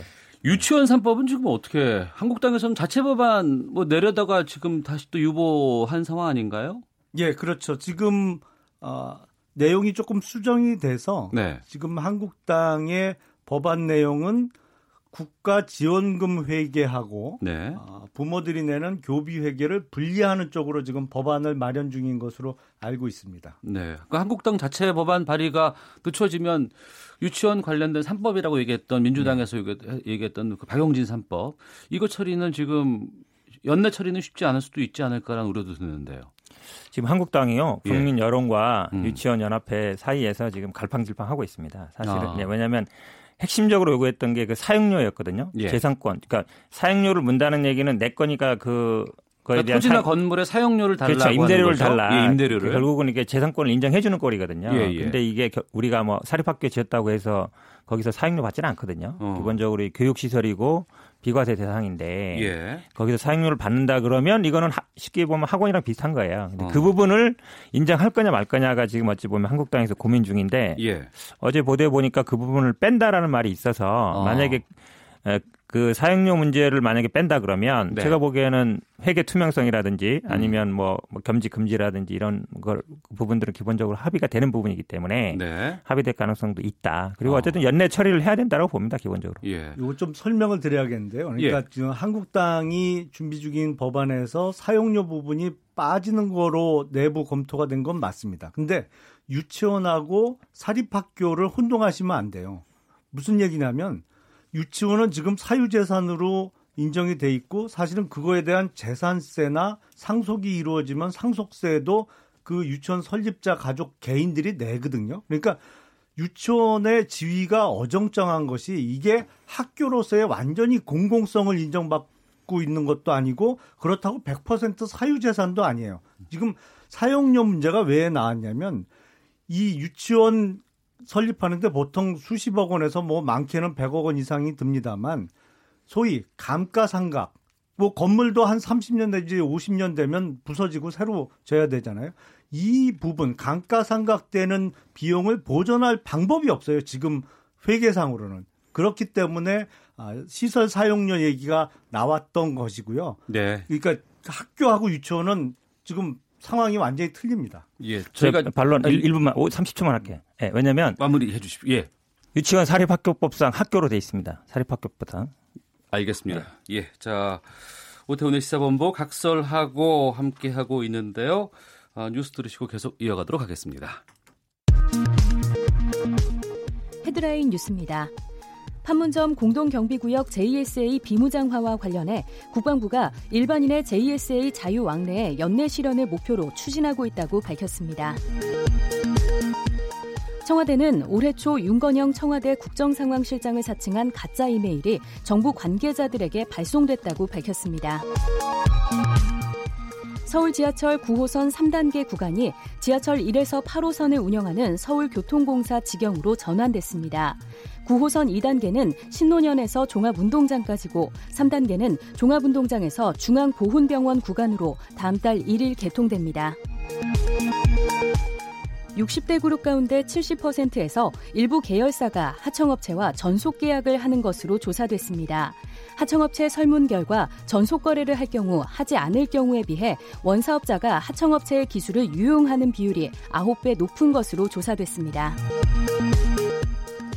내년에 전국에서 약 37만 가구가 새 주택에 입주할 것으로 추산됐습니다.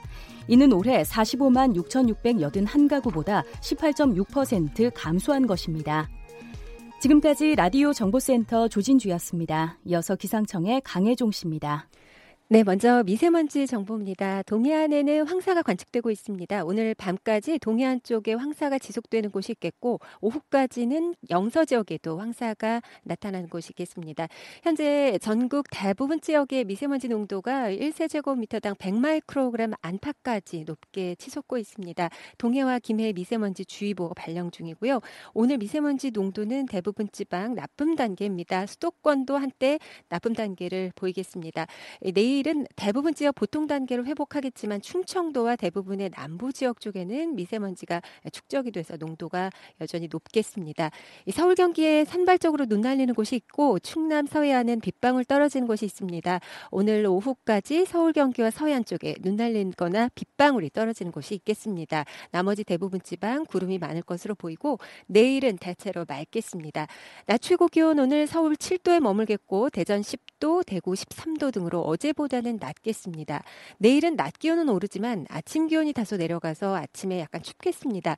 서울이 모처럼 영하권으로 내려가서 영하 2도, 대관령 영하 7도 등 영하 7도에서 영상 8도, 낮 최고 기온은 서울 8도를 비롯해서 6도에서 15도의 분포를 보이겠습니다. 강원 동해안과 강원 산지에 대기가 매우 건조합니다. 이들 지역 건조 특 습도 내려져 있습니다. 지금 서울의 기온은 4.9도, 습도는 28%입니다. 날씨 정보였고요. 다음은 이 시각 교통 상황 알아보겠습니다. KBS 교통정보센터의 박경훈 씨입니다. 고속도로 정체는 대부분 작업 때문인데요. 먼저 중부고속도로 남이 쪽으로 진천 부근 차선 작업 중이라 3km 구간 밀립니다. 경부고속도로 부산 쪽으로는 천안 부근 작업 때문에 3km 구간 정체고요. 또 주감교소 부근 작업 여파로 남청주 부근부터 4km 구간 밀리고 있습니다. 또 경주터널 부근과 활천 부근에서도 작업 때문에 밀립니다. 중부 내륙고속도로 창원 쪽으로는 괴산 부근 2km 구간, 또 양평 쪽으로 연풍 부근 2km 구간 작업 여파 받고 있고요. 또 영암 순천 고속도로 순천 방향으로는 보성 부근인데요. 화물차 관련 사고 처리 중이라 1차로가 막혀 있습니다. 주의해서 이동하셔야겠고요. 청주 영덕 고속도로 영덕 쪽으로 속리산 부근 정체 작업 때문입니다. 서해안 고속도로 목포 쪽으로 서해대교 부근으로는 3차로 막고 작업 진행되고 있는데요. 2km 구간 제속도 못 내고 있습니다. KBS 교통정보센터였습니다.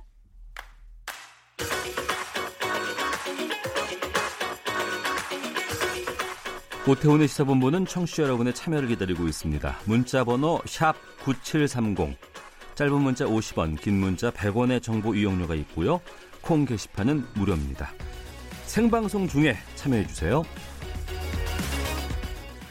네, 오태훈의 시사본부 더불어민주당의 현근택 부대변인 자유한국당의 김용남 전 의원과 함께 각설하고 계속 이어가도록 하겠습니다. G20 정상회의 참석차 체코를 경유 방문했습니다. 문재인 대통령이 체코 총리와의 정상회담에서 이러한 합의를 했습니다. 체코의 원전 건설 사업 추진 과정에서 양국이 긴밀히 협의해 나가기로 한다. 아, 문재인 대통령이 체코에 가서 원전 세일즈를 하는 것에 대해서 여러 가지 얘기가 나오고 있는데요. 김영남 의원께서 먼저 말씀해 주시죠. 우선 우리나라 외교부에서 문재인 대통령께서 이미 25년 전에 없어진 체코슬로바키아를 방문한다고 올렸죠. 참 제주도 좋아요. 그 아까 기재부의 예산안과 연동되는 문제가 아닌가 싶고 일단 이 주제에 대해서 말씀을 드리면 네. 이 합의 내용은 사실은 아무런 내용이 없죠. 긴밀히 음. 협의해 나간다. 네. 이건 뭐 하나만한 얘기입니다. 지금 이 정부 들어서 대규모 해외 수주를 다 실패했어요. 영국 원전 수주도 실패했고 T50 고등훈련기 미국 입찰에서도 우리가 실패를 했고 한 번도 뭐 성공한 적이 없는데 체코 원전이라도 수주를 했으면 정말 좋겠습니다. 근데 우리나라는 원전 폐기를 하겠다면서 남의 나라한테 우리 거 사라고 하는 게 조금 모순되잖아요. 그러니까 말이 안 되잖아요. 그렇게 좋은 기술이고 니네 나라 원전이 안전하고 좋으면 니네는 왜 안 하냐 그러면 뭐라고 대답을 하겠어요? 대답이 궁색해지죠. 그래서 결과는 지켜봐야 되겠습니다만 네. 잘 될 수 있을까요? 현근택 네네. 예. 원전을 없애는 게 아니에요. 우리 문재인 정부 동안도 원전 3기가 늘어납니다. 기존에 계획된 것들을 하는 거거든요. 그리고 이 원전이라는 게 기본적으로 어, 짓는 것도 중요하지만 관리가 중요합니다. 네. 우리 아시지만 고준위 폐기물은 10만 년 동안 없어지지 않습니다. 그 예산이 지금 책정해 보니까 한 64조 된다는 거예요. 음. 그 우리 지금 현재 24기 운영하고 있는데요. 3기 예. 더 지으면 27기 운영합니다. 네. 원전 없애는 게 아닙니다. 음. 근데 자꾸 이거를 원전을 없앤다라는 식으로 말해서 기존에 계속 늘어나던 거를 네. 이제 어느 정도 수준에서 어 계속 늘리진 않는다. 그 대체 에너지로 전환한다는 부분인데 그러니까 오히려 야당에서 이걸 네. 자꾸 이제 여론을 여론화를 시키는 거죠. 음. 탈원전하고 있다고. 오히려 네 그게 네. 저는 오히려 이 외국에 수주하는데도 악영향을 미치고 있다. 음. 진실을 어, fact를 fact로 얘기해야지 자꾸 이게 탈원전이라고 없앤다라는 네. 식으로 가서는 안 된다라고. 탈원전이 아니고 관리를 좀 하고 있는 수준이고 일정 정도 상황에 맞게끔 하는 것인데. 자, fact는 fact대로 말씀을 하셔야죠. 그러니까 신고리 5, 6호기도 안 지려고 하다가 그때 뭐 공론화를 거쳐서 어, 투표상 짓기로 했죠. 그러니까 과거 정부에서 계획했던 거 이미 착공해서 공사를 하고 있던 거 매듭은 짓지만 새로운 원전 건설은 안 하겠다는 게 이 정부의 방침이고 그리고 연한이 40년 넘은 거 사실은 잘 관리하면 60년도 쓸 수 있고 80년도 쓸 수 있는데 지금 폐기를 하고 있잖아요. 더 이상 연장 안 하고 그게 탈 원전인 거죠. 그리고 대체 에너지 말씀하시는데 그래서 요새 태양광 짓느냐고 뭐 산이고 뭐고 다 깎아내고 난립니다. 근데 태양광으로 원전을 대체하려면 전제 조건이 있어요. 일단 우리나라가 전국의 사막화가 이루어져야 됩니다. 1년 내내 비 한 방울 안 오고 햇빛이 쨍쨍하면 원전을 대체할 수 있을지도 몰라요. 이렇게 대답 그 답이 없는 문제를 그냥 본인 의견들이 예, 맞다고 밀어붙이는 게 가장 큰 문제입니다. 예, 현대변인. 어, 아까도 예. 말씀드렸지만 원전은 짓는 것보다 그 폐기물 이 부분이 사실 더 중요합니다. 네. 그러니까 우리가 왜냐하면 70년대부터 지었지만 폐기물이 지금 가득 찼어요. 음. 항상 이, 이 방패장 폐기물 처리장 건설할 때마다 굉장히 사회적 논란이 됩니다. 네. 짓기는 쉬워요. 근데 이 폐기물 어떻게 할 것인가 이 부분들을 사실은 분명히 얘기해야 되거든요. 음. 그 부분까지 따져서 비용을 산정해야 되고 깨끗한 에너지인지 따져야 되는 겁니다. 그리고 지금 수주 문제를 그러니까 네.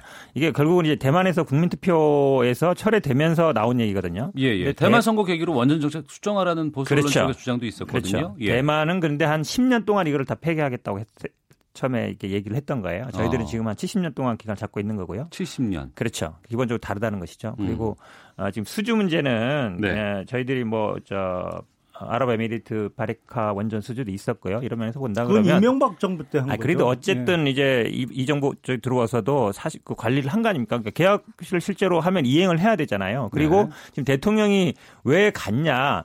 아니 당연히 대통령으로서는 우리 원전이 안전성 우리 40년 동안 운영하면서 사고가 없었다. 그리고 우리가 아랍에미리트 수출하고 있다. 이런 거 당연히 홍보해야 되는 것이죠. 그거를 왜 하느냐라고 얘기 따지면 안 되는 겁니다. 자, 두 가지만 네. 말씀드리겠습니다. 일단 예, 말씀하시고 마무리할게요, 예, 이거는요. 아랍에미리트가 우리가 이명박 정부 때 수주에 성공해서 원전 기술 수출한 건 맞아요. 근데 최근에 그 운영권을 우리가 60년 동안 막기로 그때 계약을 맺었는데 그 운영권 중에 일부가 지금 프랑스 원전 공사에 어, 프랑스 전력 공사죠. 거기에 일부 넘어갔습니다. 그러니까 우리가 돈을 벌 수 있는 운영권의 일부가 남의 나라로 넘어간 거죠. 최근에 가장 최근에. 그리고 지금 원전 폐기물 말씀하셨는데 그 얘기를 체코에서 들으면 야 그렇게 폐기물 처리 비용이 많이 든다며 그게 너희 정부의 입장이라면서 왜 그건 우리한테 하라 그래. 우리한테 그 기술 팔아먹으려고 그래. 그러면 뭐라고 답변하겠어요? 우리 정부가 앞뒤가 안 맞잖아요. 예, 마무리하도록 하겠습니다. 어, 저희가 준비한 내용이 있는데 그 내용 듣고 계속해서 말씀을 이어가도록 하겠습니다. 이번에 근데 바로 본격적으로 자유한국당의 영입 제안 받으신 것으로 알고 있습니다. 네. 누가 제안을 했습니까? 뭐 김병준 위원장님도 그렇고 김용태 사무총장 뭐 여러분들하고 뭐 제가 현실 정치는 안 하지만 꾸준히 교분은 가지고 이렇게 소통은 하는 관계거든요. 예, 예. 그러니까 뭐 자연스럽게 나왔던 이야기고요. 어. 지금 이제 문재인 정부가 특히 경제 정책에서 실정을 하고 폭주를 하고 있는데 음. 이럴 때 야당이 너무 지금 힘을 못 쓴다. 네. 뭔가 들어와서 힘을 합해야 되지 않겠냐. 뭐 그런 취지의 말씀이 있으셨고 그래서 뭐 큰 틀에서 동의를 한 거죠. 음. 네. 네. 제 목소리가 나왔으면 저, 도좀 놀랐어요. 음, 그러게요. 10월 18일 시사본부 오세훈 전 서울시장 인터뷰 중에서 자유한국당 영입설에 대한 답변을 들어보셨는데요. 어, 오늘 오전에 자유한국당에 오세훈 전 서울시장이 입당을 했습니다. 어, 당대표 출마는 뭐 조금 전에 좀 들어보셨습니다. 아직 결심이 서지 않았다고 이제 얘기를 하는데 어, 오세훈 전 시장의 입당이 자유한국당에 어떤 영향을 주리라 보시는지 먼저 현근택 부대변인께서 좀 말씀해 주세요. 저는 입당인 맞는지 잘 모르겠어요. 복당 아닌가 싶기도 하고요. 음. 어, 왜냐하면 물론 바른당 쪽에 갔었습니다만 그랬죠. 예. 원래 원적이 원래 이쪽에 있던 분 아닙니까? 네. 그래서 이걸 입당이라고 표현하는 것 자체가 맞는지 일단 음. 의문이고요. 네. 아 저는 김범준 위원장님한테는 좀 어? 담비 같은 분을 만났다. 왜냐하면 어. 어, 친박 비박 싸움 그리고 인적 청산을 못하면서 그동안 한 게 뭐 있냐 이런 비판들이 많았거든요. 네. 전당대회를 과연 뭐 한다고는 하는데 할 수 있겠냐 이런 얘기들도 있었는데 어쨌든 전당대회에 나설 주자가 나타난 거 아닙니까? 네. 그리고 분위기를 전환할 수 있겠고요. 제가 보기에는 어, 김병준 위원장 입장에서는 굉장히 음. 큰 도움이 될 것으로 보입니다. 네. 김영남 의원께서는 오세훈 전 시장이 입당. 당 대표 출마 결심이 아직 안 섰다고 그러시나요? 그런 것 같아요. 어, 그러면 하겠죠, 몇, 뭐. 네. 그러면 몇 달 전부터 오세훈 전 시장이 당대표 출마하는데 자기 보고 도와달라고 그러는데 어떡할까라고 저한테 물어봤던 제 주변 사람들은 어디서 얘기를 들은 거죠, 그러면? 어. 어그 희한하네요. 하여튼, 어, 사실상 전당대 당대표 출마를 하지 않을까 예상을 합니다. 네. 뭐, 어, 후보가 한 명 더 늘어난 정도의 의미가 있는 거죠. 음. 어, 그리고 선거 구도가 어떻게 짜여질지 아직 나오질 않았기 때문에 예. 뭐 유불리라든지 뭐 유력 유무에 대해서는 뭐 아직 그 얘기하기가 좀 섣부른 것 같습니다. 저도 뭐 입당이라기보다는 복당이 정확한 표현이라는데 동의를 합니다. 네. 그 유승민 전 바른미래당 대표 행보는 어떻게 예측하세요? 어, 저는 한국당으로 돌아올 것으로 봅니다. 어. 시기만 보고 있지 않을까. 예. 본인이 일단 가장 큰 거는요. 예. 한국당이 지금 유력한 대권 후보가 없습니다. 음. 그리고 유승민 의원이 그래도 보수 쪽에서는 지지율이 많이 나오는 편입니다. 네. 현실 정치인 중에는 예. 다른 분들은 어쨌든 뭐 황교안 총리란 이런 분 현실 정치는 안 하고 있거든요. 이분들은 음. 실제로 뭐 정치를 할지 안 할지도 모르고요. 예. 그러니까 현재 있는 현실 정치인 중에서는 음. 지지율이 많고 지금 바, 그 한국당이 어쨌든 개편계 있지 않습니까? 네. 그러니까 쉽게 얘기하면 유력한 조작 없는 상황이죠. 그리고 엊그제 언론에 보니까 입당 제의를 받은 적이 있다 이런 음. 말을 했어요. 예. 보통 들어갈 생각이 없으면 받았어도 그런 얘기를 안 합니다. 어. 그러니까 입당 제의를 받은 적이 있다라고 본인 스스로 말하는 걸 봐서는 예. 어, 시기의 문제일 뿐이지 돌아오긴 돌아온다라고 봅니다. 김영남 의원께서는 유승민 의원이 바른 미래당에서 마음이 떠난 거는 확실해 보입니다. 네. 그러니까 그러면 어떻게 할 거냐? 음. 바른 미래당을 만약에 나온다면 무소속으로 갈 거냐 아니면 다른 정당을 선택할 것이냐. 네. 만약에 다른 정당을 선택하면 가장 유력한 대안은 한국당이겠죠. 음. 그래서 시기에 문제가 좀 있을 것 같고 네. 내년 2월로 예산되는 전당대회가 유승민 의원이 복당한 채로 치러지는 소위 통합전대가 될 것이냐 네. 요거에 문제가 있을 것 같습니다. 글쎄 어. 그건 뭐 정확하게 예측하기는 힘든 일이다만 네. 현실 정치를 앞으로도 계속 할 뿐이기 때문에 네. 아, 본인의 선택에 따라서는 복당 시기가 빨라질 수도 있다라고 음. 생각이 듭니다. 알겠습니다. 더불어민주당의 현근택 전 부대변인, 아, 현 부대변인, 자유한국당의 김용남 전 의원과 함께 한 주간의 정치권 말말말 짚어보는 각설하고 코너 함께 하셨습니다. 두 분 말씀 잘 들었습니다. 고맙습니다. 감사합니다. 감사합니다.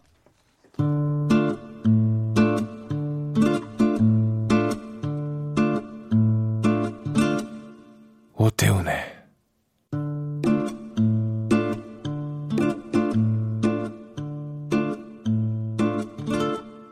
시사본부.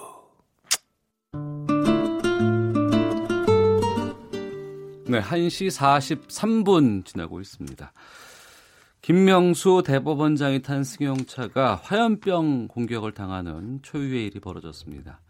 아, 최근 우리 사회의 사법 불신을 단적으로 보여준 사건이라는 지적도 나오고 있는 상황인데요. 자세한 이야기 노영희 변호사와 함께하겠습니다. 노변의 시사법정 시작합니다. 어서 오십시오. 네, 안녕하세요. 예. 그 대법원장 차량에 화염병 습격이 있었어요. 이제 내용을 보니까 법원 판결에 대한 불만을 표출한 것이라고 하는데 너무 좀 과격한 방법이 좀 동원된 것 같고 정확한 동기부터 좀 짚어보죠. 네, 27일 오전 9시 8분 정도에 있었던 사건인데요. 네. 이 남성분은 강원도 홍천에서 돼지 농장을 원래 운영하던 축산 농민입니다. 축산 농민이셨군요. 네, 5년 전에 네. 자신이 이제 제조에서 그동안 팔았던 사료에 대해서 네. 국립농산물 품질관리원이 친환경 인증 부적합 처분을 내리게 되고요. 네. 그로 인해서 이제 친환경 사료가 아니라고 하는 것 때문에 손해를 많이 입었다라고 음. 하면서 손해배상 청구 소송을 냈습니다. 네. 근데 이게 특히 왜 소송을 냈냐면 이 국립농산물 품질관리원 직원이 그 허위로 관련 문서를 작성해서 자신에게 위법한 처분을 내렸다. 이게 이제 이분이 주장이었거든요. 네. 이제 그러니까 자기는 억울하다고 생각했는데 1심, 음. 2심이 다 졌어요. 네, 그러니까 네. 이제 화가 나가지고 7일 날 대법 7월 달에 대법원에 상고를 했고 어. 9월 20일부터 대법원 앞에서 행정처장하고 대법원장 면담을 좀 요구한다 하면서 네. 1인 시위를 벌여왔었거든요. 예, 예. 그리고 막 노숙 시위까지 10월 달부터 했습니다. 어. 그러다가 16일 날 패소 판결이 나니까 이제 예. 화가 나서 17일부터 계획을 했던 것으로 지금 보입니다. 어.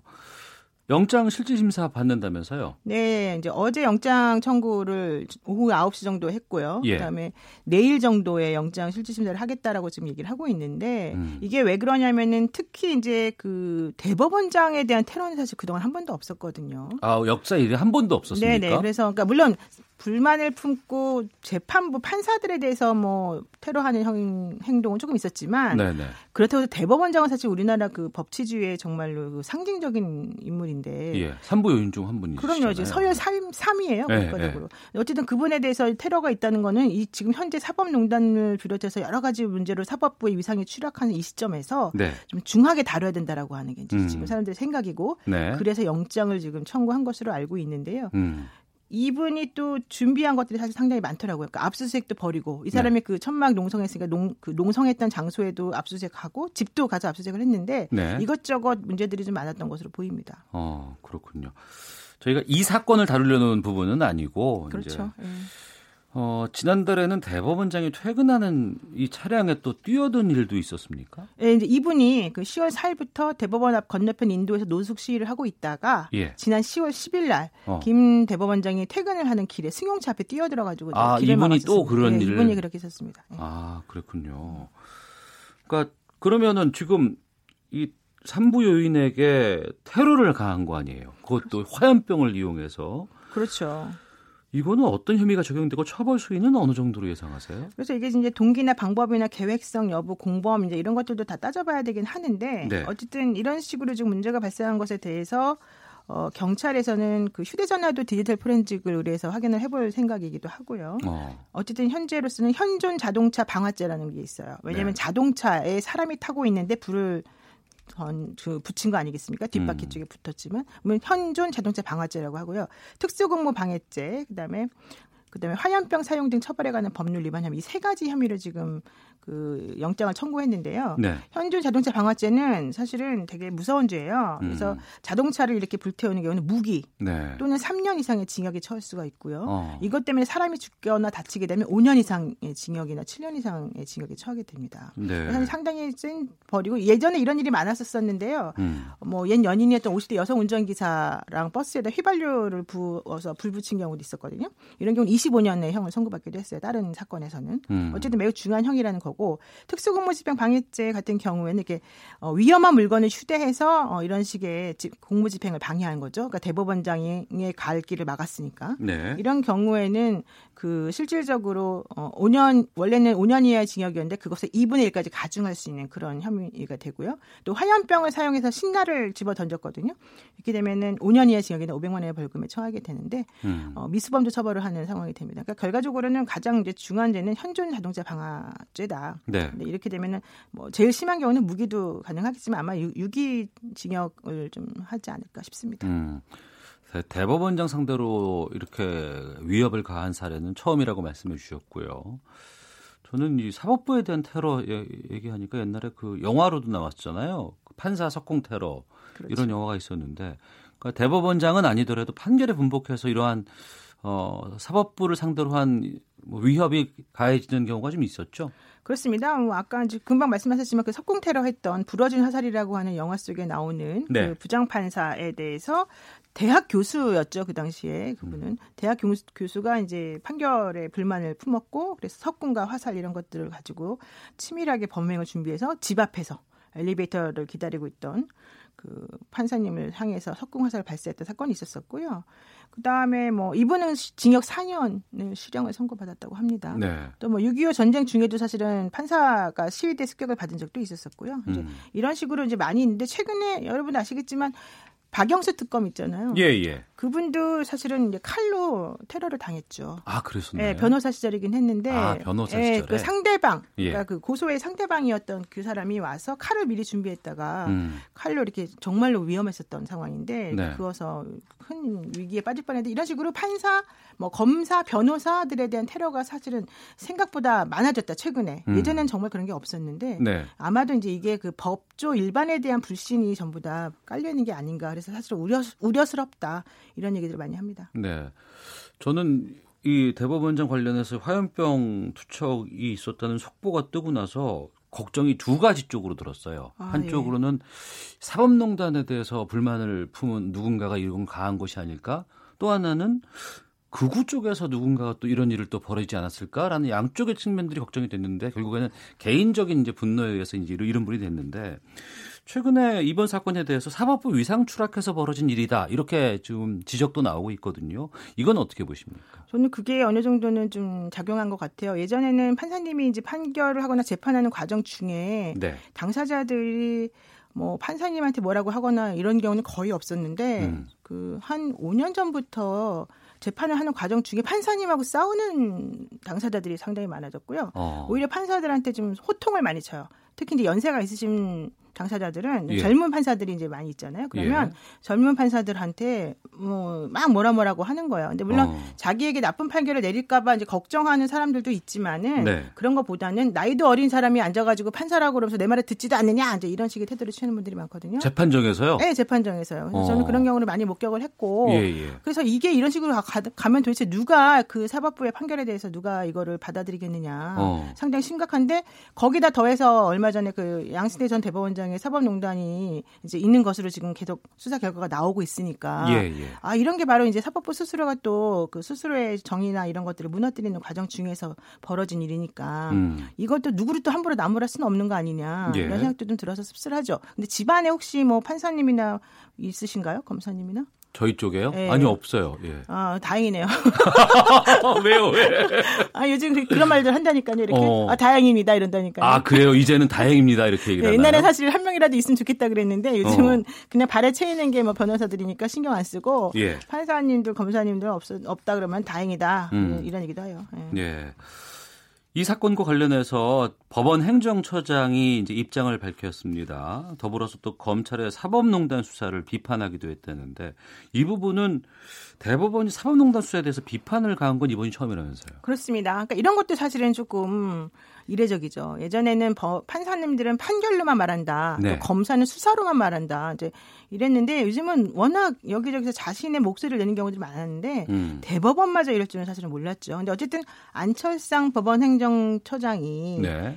그 김명수 대법원장을 향한 이 화염병 테러는 그 심판에 대한 존중이 무너지면 개임이 종결될 수 없고 우리 사회가 평화를 이룰 수 없다 이런 의미에서 이제 이 검찰의 사법농단 수사까지 연결시켜서 불만을 표시를 했고요. 네. 그러면서 어 뭐 아무리 환부를 정확하게 지적해서 단기간 내 수술해서 환자를 살리는 것이 이제 명, 명의인데 아무리 병의 원인을 많이 찾는다고 하더라도 해부를 하면 안 되는 거 아니냐. 예. 근데 지금 현재 검찰은 80명에 달하는 전현직 법관, 특히 전직 대법관을 소환 조사하면서 아예 해부를 하고 있다. 음. 이거는 법원 해부다 이런 식으로 상당히 적나라한 표현을 써서 비판을 하고 있습니다. 네. 그래서 이런 것들이 원래는 계획하지 않았었대요. 이런 발언을 하지 말아야 되겠다 이랬는데 어.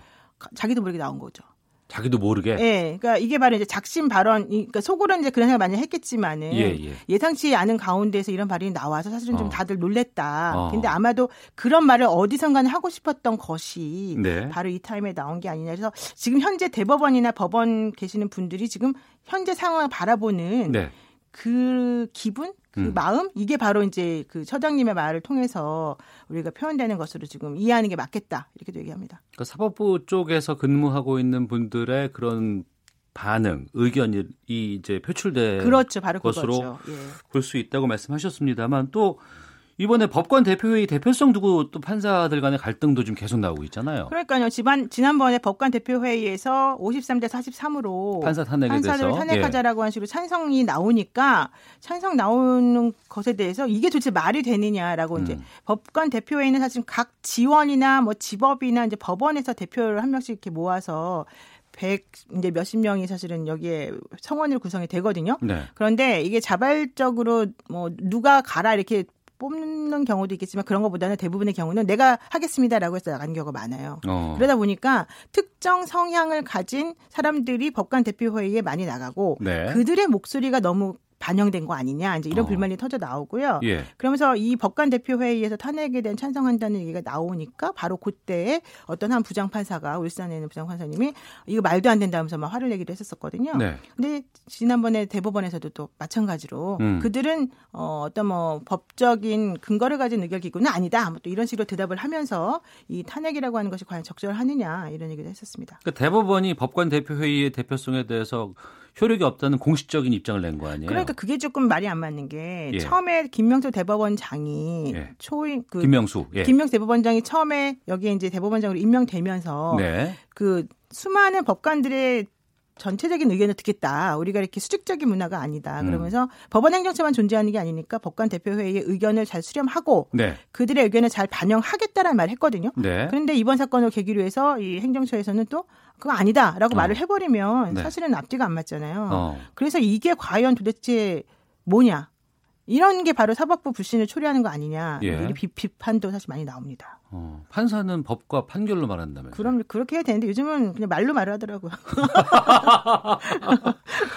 말씀들을 많이 하세요. 아, 예, 그런 말이 많은 상황에서 또 여상규 법사위원장 국회 법관 아. 회의를 해산시키라고 주문을 했습니다. 판사 출신인데 여상규 위원장이 이건 어떻게 보세요? 여상규 위원장이 법사위원장이신데 판사 출신이잖아요. 근데 예. 이번 사법농단 관련해서 엄청나게 스트레스를 많이 받으신 것 같아요. 음. 이 관련된 얘기만 조금만 나오면 상당히 이제 조금 태도가 좀 과격해지시고 네.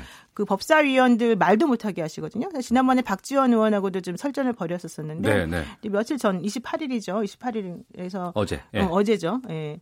그 법사위 전체회에서 뭐 법적 기구도 아닌 법관 대표를 해산해라 뭐 이런 얘기를 법사위원장이 이제 말을 했어요. 예. 그래서 과연 그게 올바른 말이냐부터 시작해서 의사진행 발언하는 걸 전부 다 됐다 됐다 됐고 이런 식으로 해서 다 막아버리고 막 이런 식으로 해서 도대체 너무 심한 거 아니냐 이런 지금 불만들이 많이 나오고 있습니다. 네. 참 아이고 이게 사법부 정상화는 언제쯤 가능해질 것으로 보세요? 사실은 우리나라에서 가장 정상적인 집단이 사법부라고 그동안 알려져 왔는데. 예, 예. 예. 근데 요즘 보면은 민낯이 또 드러나고 있습니다. 하긴 뭐 어떤 예. 판사가 별 마음에 안 든다고 어. 오히려 정신과가 정신 질환이 있는 것처럼 보고서를 작성하기도 했다고 얼마 전에 뉴스 나왔잖아요. 예. 그게 사실은 상식적으로 말이 안 되는 거거든요. 어. 그런 식의 말도 안 되는 행동이 자행되고 있을 줄 누가 알았겠습니까? 네. 이게 바로 우리나라가 지금 현재 처해 있는 상황인 것 같고요. 음. 그럼에도 불구하고 이제 우리는 이것을 계기로 해서 네. 앞으로 이런 일이 절대 발생하지 않도록 음. 제대로 된 어, 절차를 밟아서 진행을 해야 될 것 같습니다. 네. 노영희 변호사께서 방송 중에 판사님이라고 하신 모양이에요. 평소에 말씀대로 방송에서는 판사라고 해야지 판사님이라고는 아, 안 하셨으면 좋겠다고 과다로 네. 편집해서 의견 주셨는데 아, 네. 또 5517님께서는 사법부가 신뢰를 많이 잃었죠라고 의견 주셨습니다. 자, 시사법정 노영희 변호사와 함께했습니다. 오늘 말씀 고맙습니다. 네, 고맙습니다. 네, 오태훈의 시사본부 여기서 인사를 드리도록 하겠습니다. 내일 오후 12시 20분에 다시 찾아오겠습니다. 안녕히 계십시오.